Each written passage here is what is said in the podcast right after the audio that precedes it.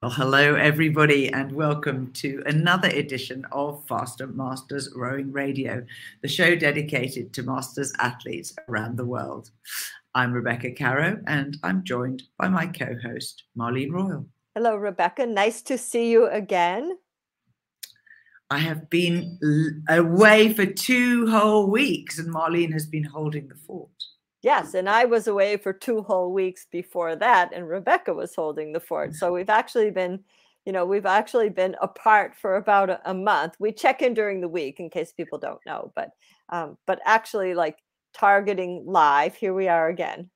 Yeah, it just happens sometimes when your calendars just don't align. Things happen, and we had other commitments. But anyway, hopefully you, our loyal listeners, may not have noticed, but we're back. We're very pleased to be back again. Now, I have a lovely, lovely background this week to show you. This is a mixed quad of parents and children. And I'm afraid I don't know who sent it in, but it is absolutely delightful and smiles all round. And I kind of feel it must be a family, like both parents row and they have a child who coxes and 2 other boys, so that's quite nice. Yeah, I know. Get everybody together and they can row to school. We had a conversation with my family recently that we have a 7. We don't yet have the 8th person in the family who can row. Even your husband? Maybe we could, is that counting him? Oh, definitely, yeah. And my niece and my brother and his wife and one of my sisters rows, but none of her, the rest of her family row. So yeah, we live in hope. Yeah, you've got to find like a 2nd cousin somewhere, like that person you didn't know who rowed, right? That's right. Fly one in from somewhere, from New Zealand. Oh, wow, that would be kind of cute, wouldn't it? If you could get a whole 8, that would be awesome. Wouldn't it? Whether we ever get on the water, you know. So this week, we have a sponsor who is our fitness rower program. This is a new program that we have launched here in Faster Masters because we recognize that there's a large number of masters who do not want to race. And so we feel, and we have researched, and we are in great conversation with people, that they would still like to have a focus for when they go rowing. We created the program so that you can choose what sort of a session you want. So each practice, you can either do a fitness practice, a fat burning practice, or a technique practice. And we make recommendations about how to cycle through these during the week, depending on whether you go rowing once, twice, 3 times or more during the week. But the program is not just advice on workouts to do. We also have a land training gym circuit for conditioning. We include a rowing technique article or video, and we give aging well advice on your lifestyle and how to live well so that we can enjoy our life. So if you are a rower who is a fitness athlete and you would like to try it, go to fastermastersrowing.com and follow the link to our programs, and you'll see the fitness program there. It's been running for a month and a half now, and we got a very nice bit of feedback from one of our clients who said, the rowing stability drills and erg posture drills and videos are very helpful. I love seeing them being demonstrated, and I love the simple breakdown in writing of what you do. Repeats are good in videos so that I have time to take it on board. I've also done the land exercises, which help my balance and my strength. Clear instructions and photos are very helpful. So we think we're hitting the mark here. So if you know someone who is a rower who chooses not to race, please recommend our fitness program for masters. Yes, it's been great. We've been getting some good feedback. So now, this past week is the part on the show we talk about things we've been doing to more generally advocate for masters rowing. And for myself, I haven't been doing very much. What have you been doing? I haven't been doing much on the broad scale, but I've been doing a lot on the local scale because this seems to be a really popular week for people who want to come and try and get in the boat for the first time. So In the last week, I've seen about 18 first timers in the single.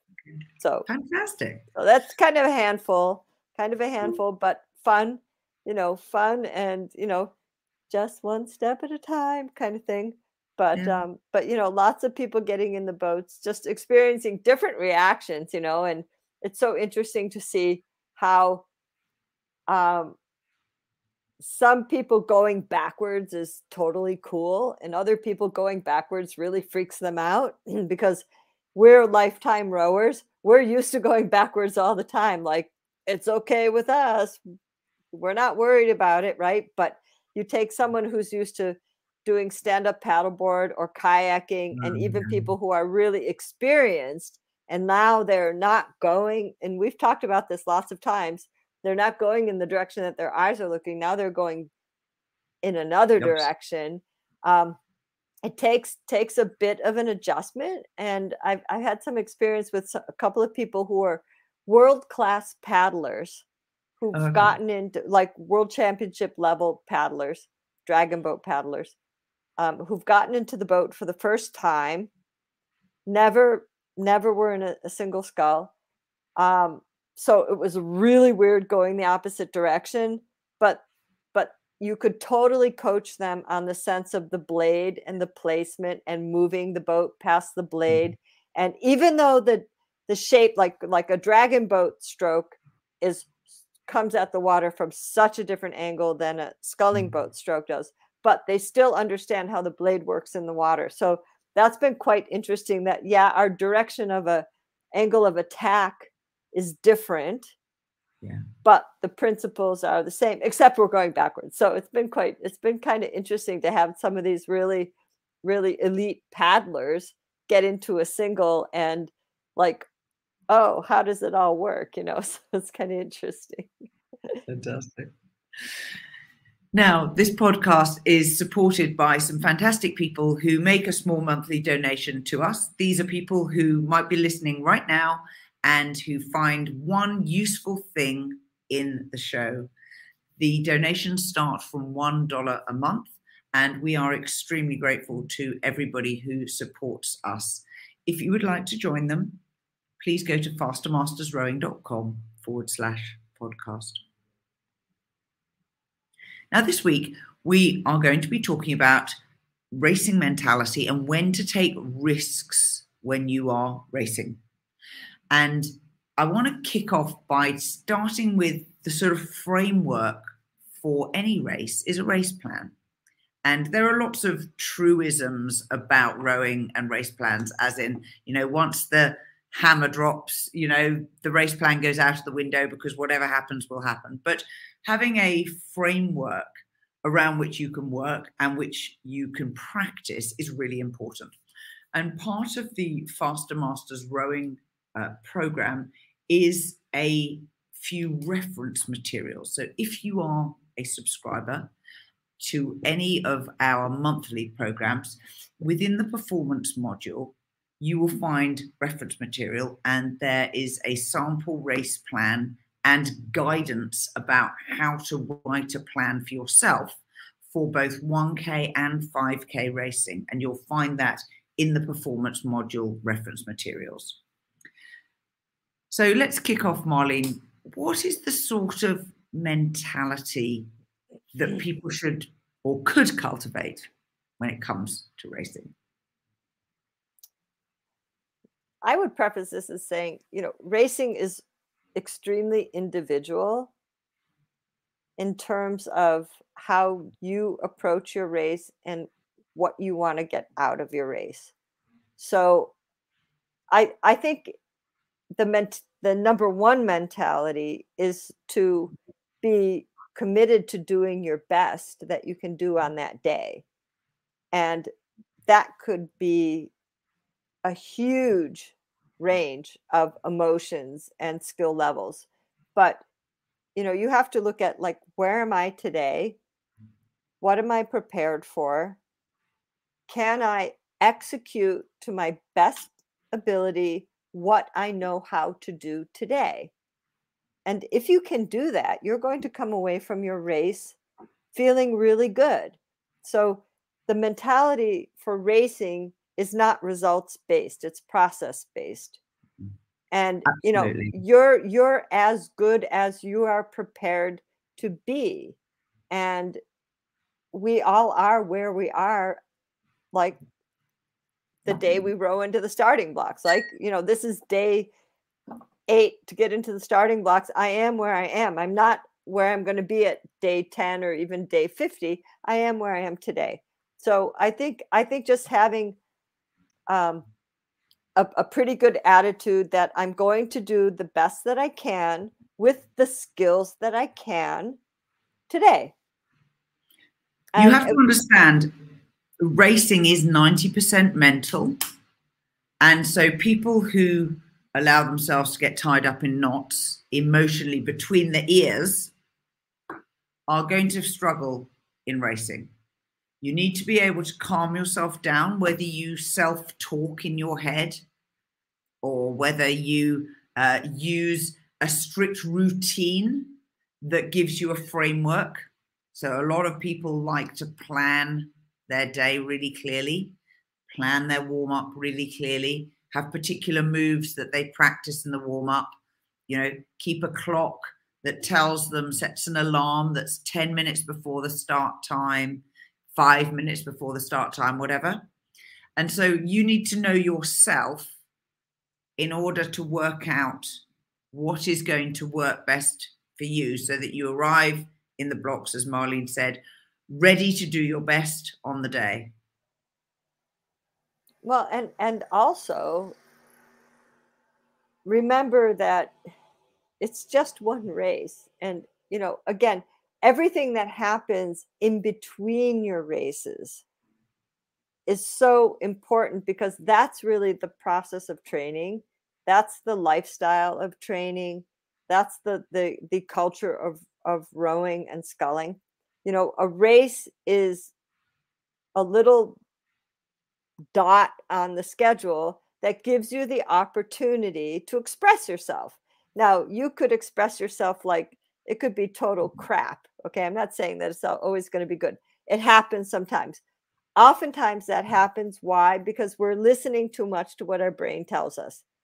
And you have to realize that your brain is always going to tell you, okay, be safe, be careful, don't take risks, you know, make sure that you don't do anything too wild, because your brain is protective. And you have to say, you know what, it's just talking to me, but I'm prepared. I've done my drills. I've done my time trials. I know that I can ask for something a little bit more, because if you completely listen to your thoughts, they can really mess you up.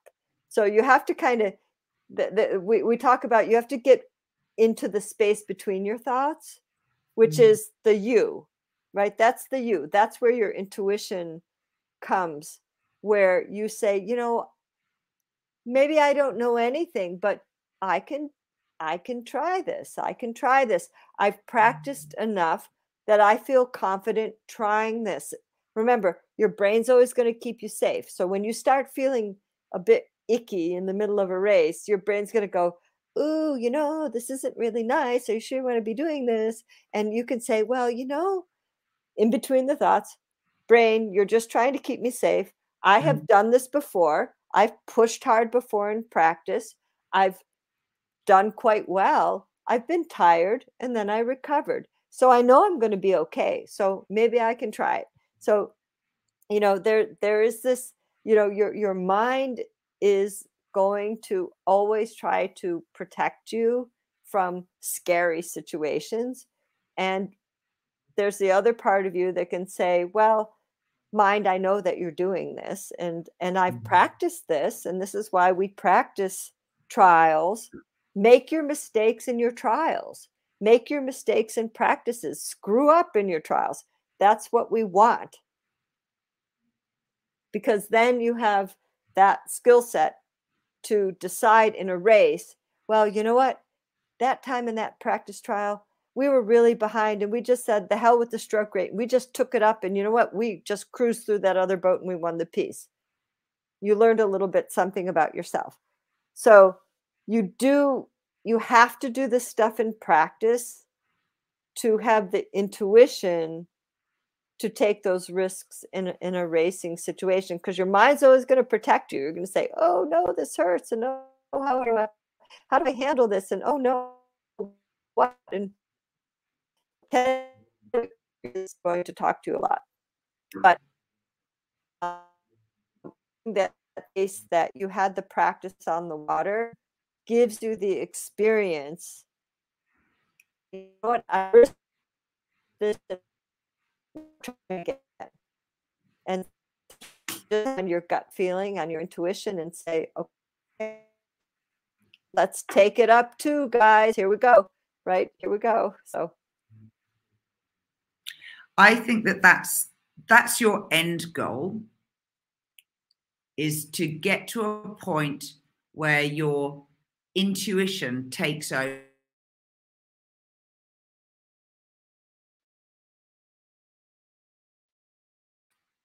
So training yourself so that you have a really robust base of skills that you can bring to bear in a racing situation, so that your racing ends up being intuition, but the intuition is based on experience. And for me, that's definitely where we want to be.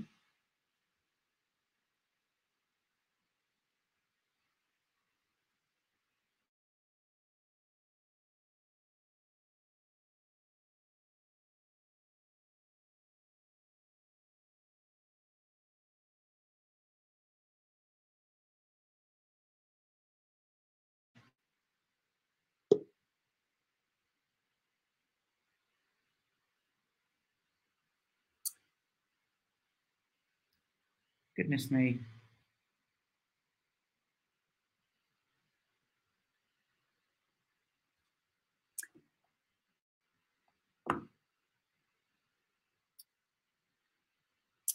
So,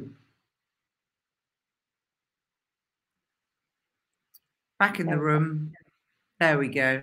Sorry about that. My Wi-Fi got a bit screwy.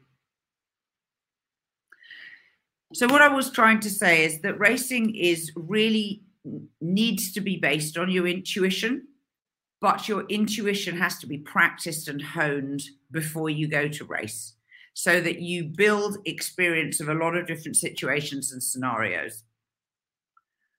Risks in racing happen when you make that decision about what you need to do in order to get a really good result.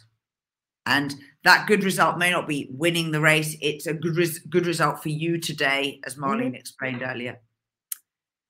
I often describe racing as being on a knife edge.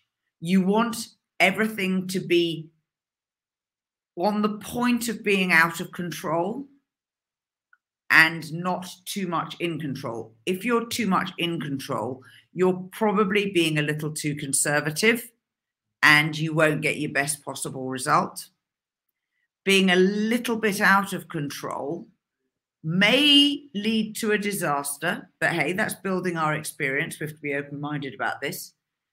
But also, it'll bring you to that knowledge. As Marlene said earlier, we took the rate up and we went through the other crew and we beat them. And if we hadn't tried it, we wouldn't have known that we were capable of doing that.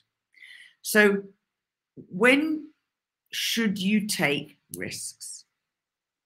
And I want to reflect on how a race develops. So I always look at a race in quarters. It doesn't matter if you're doing a 5K race or 1K race. It doesn't matter. And knowing where the quarters come up in terms of landmarks is useful if you're not on a straight lane course where they're conveniently marked. And you can treat your quarters as time or distance. It doesn't really matter.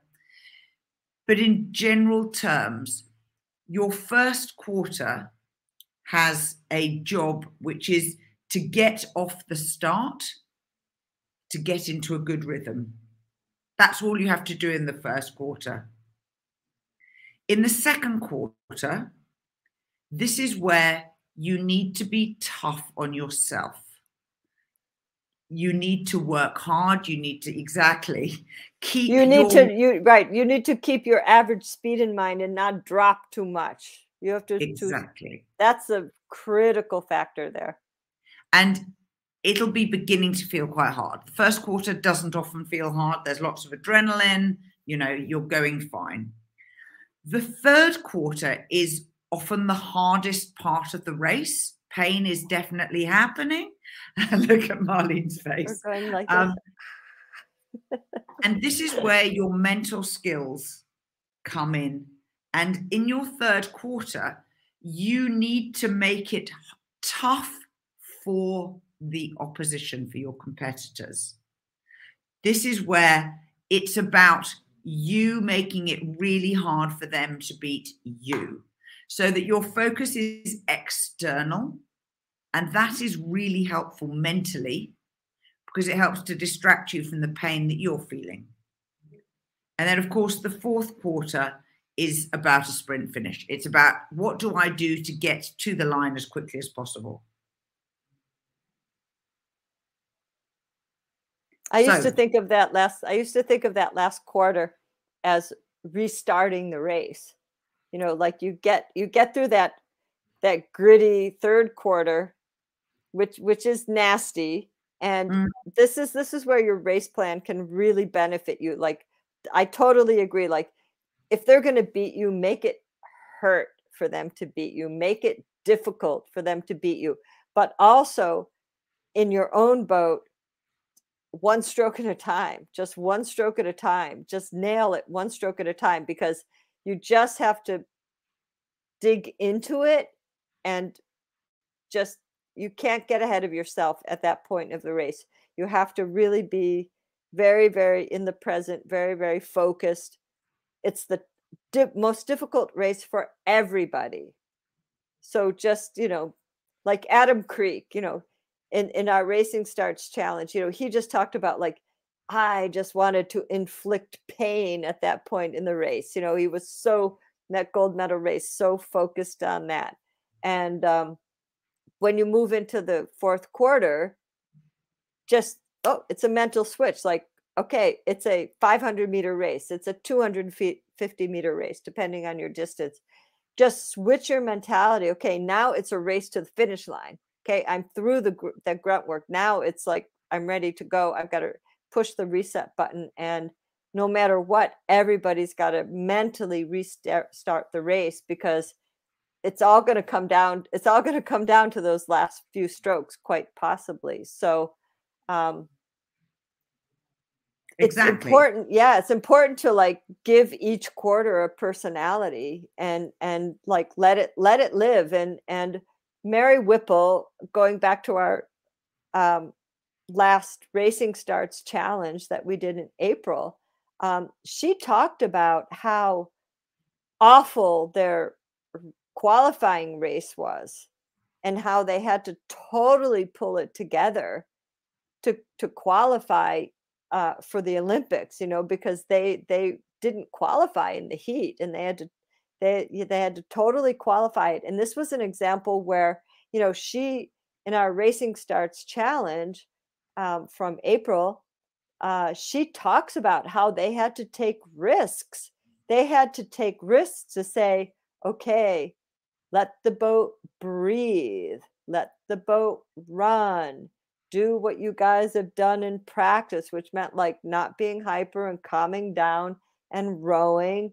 And in our Racing Starts Challenge, the VIP from April, the recordings of this talk and the details of these two races are quite interesting. And she said, this was a risk.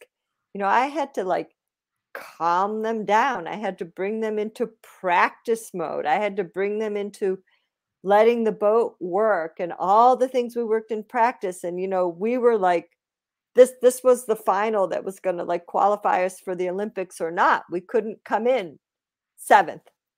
So, you know, there was a lot on the line, and they had to just, like, go, woof, and that's an example of taking risks.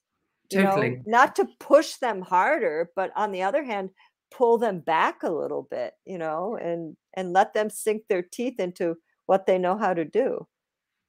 One of the things that you need to remember is that your best rowing is generally done in practice, not in racing.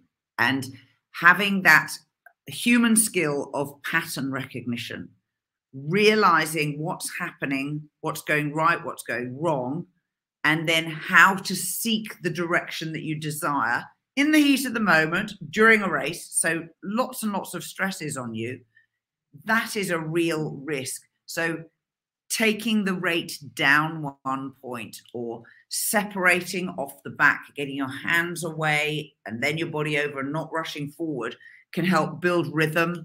And then once you have your rhythm, you'll find the boat flows better and it goes faster too. And all of those are things that are sort of counterintuitive, because in a race, often your fight or flight mode kicks in, and all you do is try and go crazy. You often see races, I've watched races of myself, where I see myself rushing the slide, rushing the person at stroke off the back, because I'm anxious to stuff in more strokes, but actually that's not needed.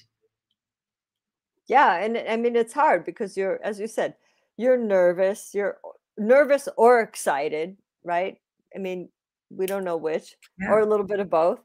And I think what Mary talked a lot about was bringing the focus back to the boat. Okay, we're trying to move the boat.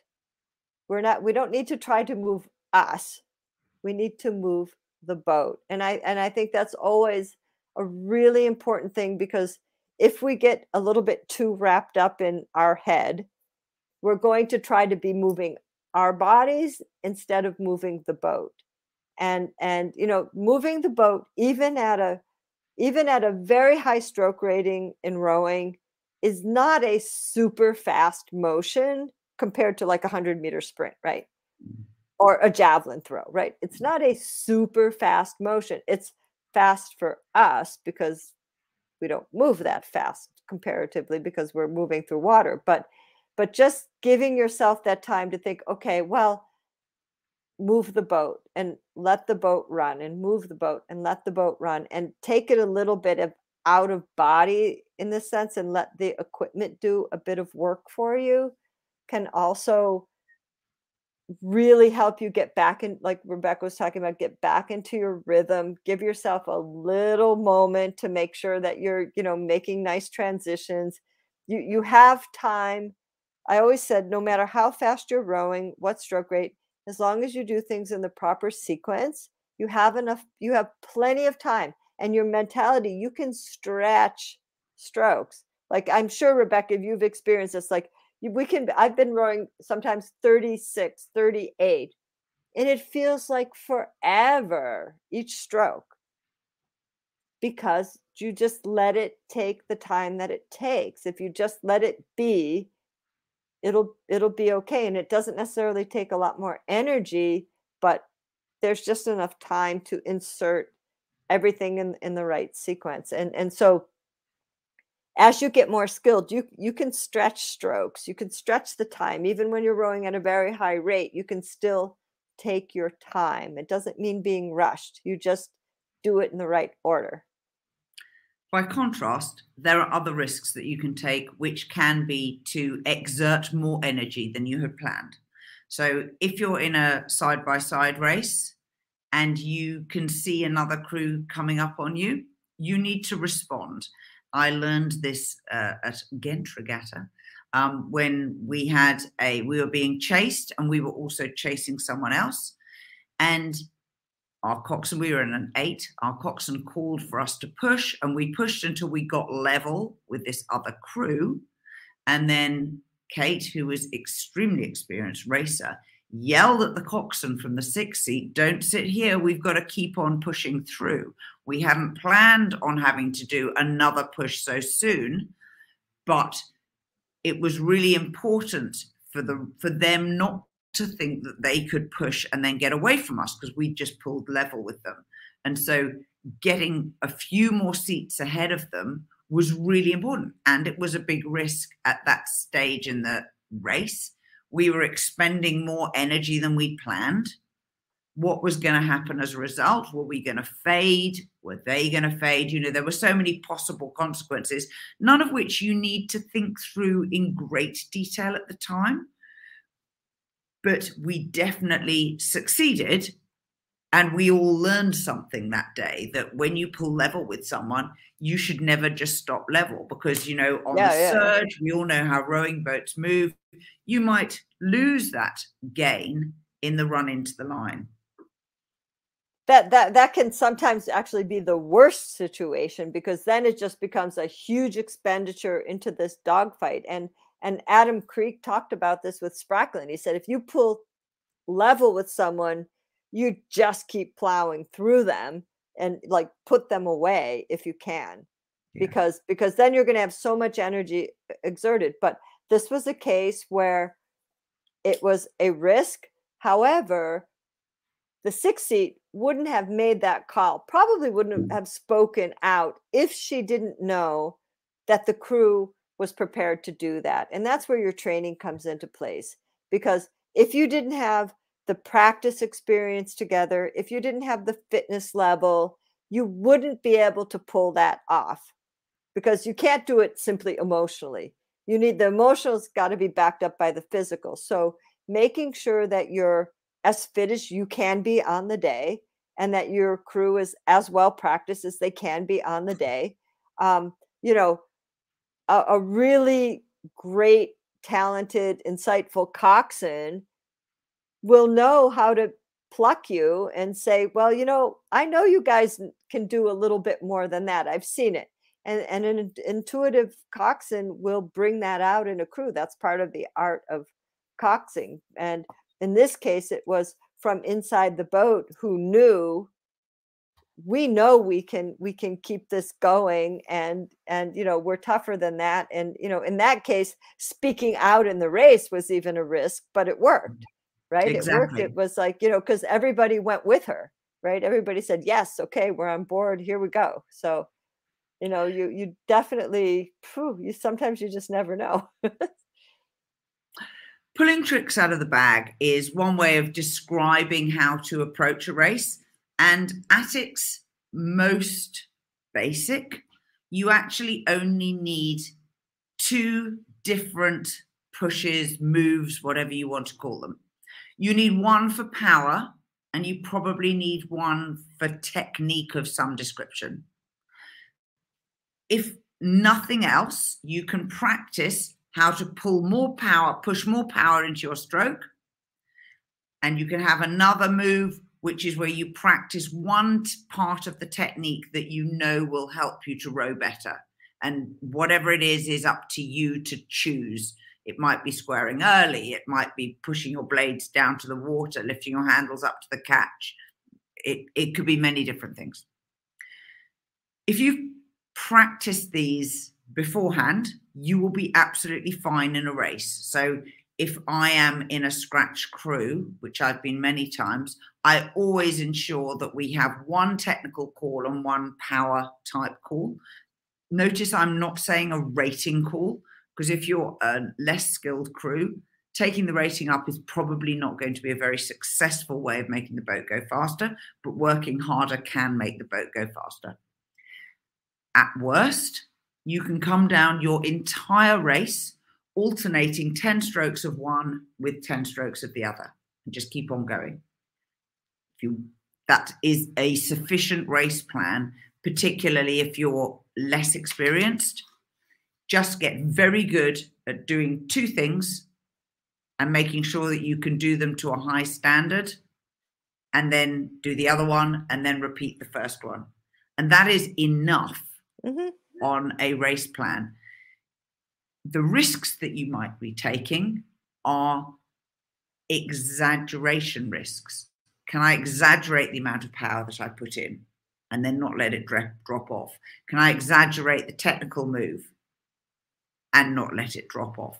And those things are really worthwhile doing in a pressure situation in practice, before you get to the race. I wouldn't ever advocate trying something in a race that you've never tried in practice. But sometimes you might have to do that. It depends the degree to which it matters to you to get the best possible outcome and your ability to push yourself without causing disruption in the boat, in your technique, in your fitness, is going to be something that you have to learn. And one of the things that I think masters take too much to heart is they over-criticize themselves for not producing a perfect race. Trust me, I've done about 3 perfect races in my entire life. And it's very, very rare to not make some minor error, which you then have to recover from. And remember, the error might not be caused by you. You might be being waked by another boat. It might be a gust of wind, a duck. You know, there are many things that can come into that minor error thing. So having the mentality that these things are going to happen and I am going to be skillful at responding to them, which is how we actually started our discussion today, is actually one of the best skills that you can learn. Pull a trick out of the bag to respond to the situation you find yourself in.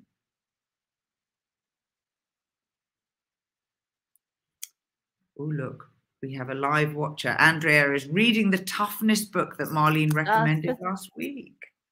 Well, and James Law's big principle is you need to be prepared for what you're going to do on the day. You need the physical preparation has to back up the mental preparation. And as we said, you know, work the level that you're at to the best of your ability. We are all only at where we're at, like today. Like I'm at where I'm at today. I can't race where I'm at like in 2 years from now or whatever. So be where you're at. Honestly, I think if you, no race has, many Olympic races are won without perfection, 100% without perfection, from perseverance, but not necessarily perfection. And, you know, if you can execute to the best of your ability, be resilient enough to absorb a few mistakes and just keep on going, you know, you're going to get there. Precisely. Well, I hope that you've got a better understanding now of when to take risks in your racing and the sort of mental approach that may be worthwhile training yourself to acquire so that you feel more confident that when a situation arises, you've got a trick that you can pull out of the bag and use. This has been Faster Masters Rowing Radio. And if in listening to us today, you have had one thing that you thought, that's useful, I can use that in my own rowing, please consider supporting our podcast. Go to fastermastersrowing.com/podcast. It's a subscription and donations start at $1 a month. Very much looking forward to seeing you all next week. Till then, bye-bye. Bye, everyone.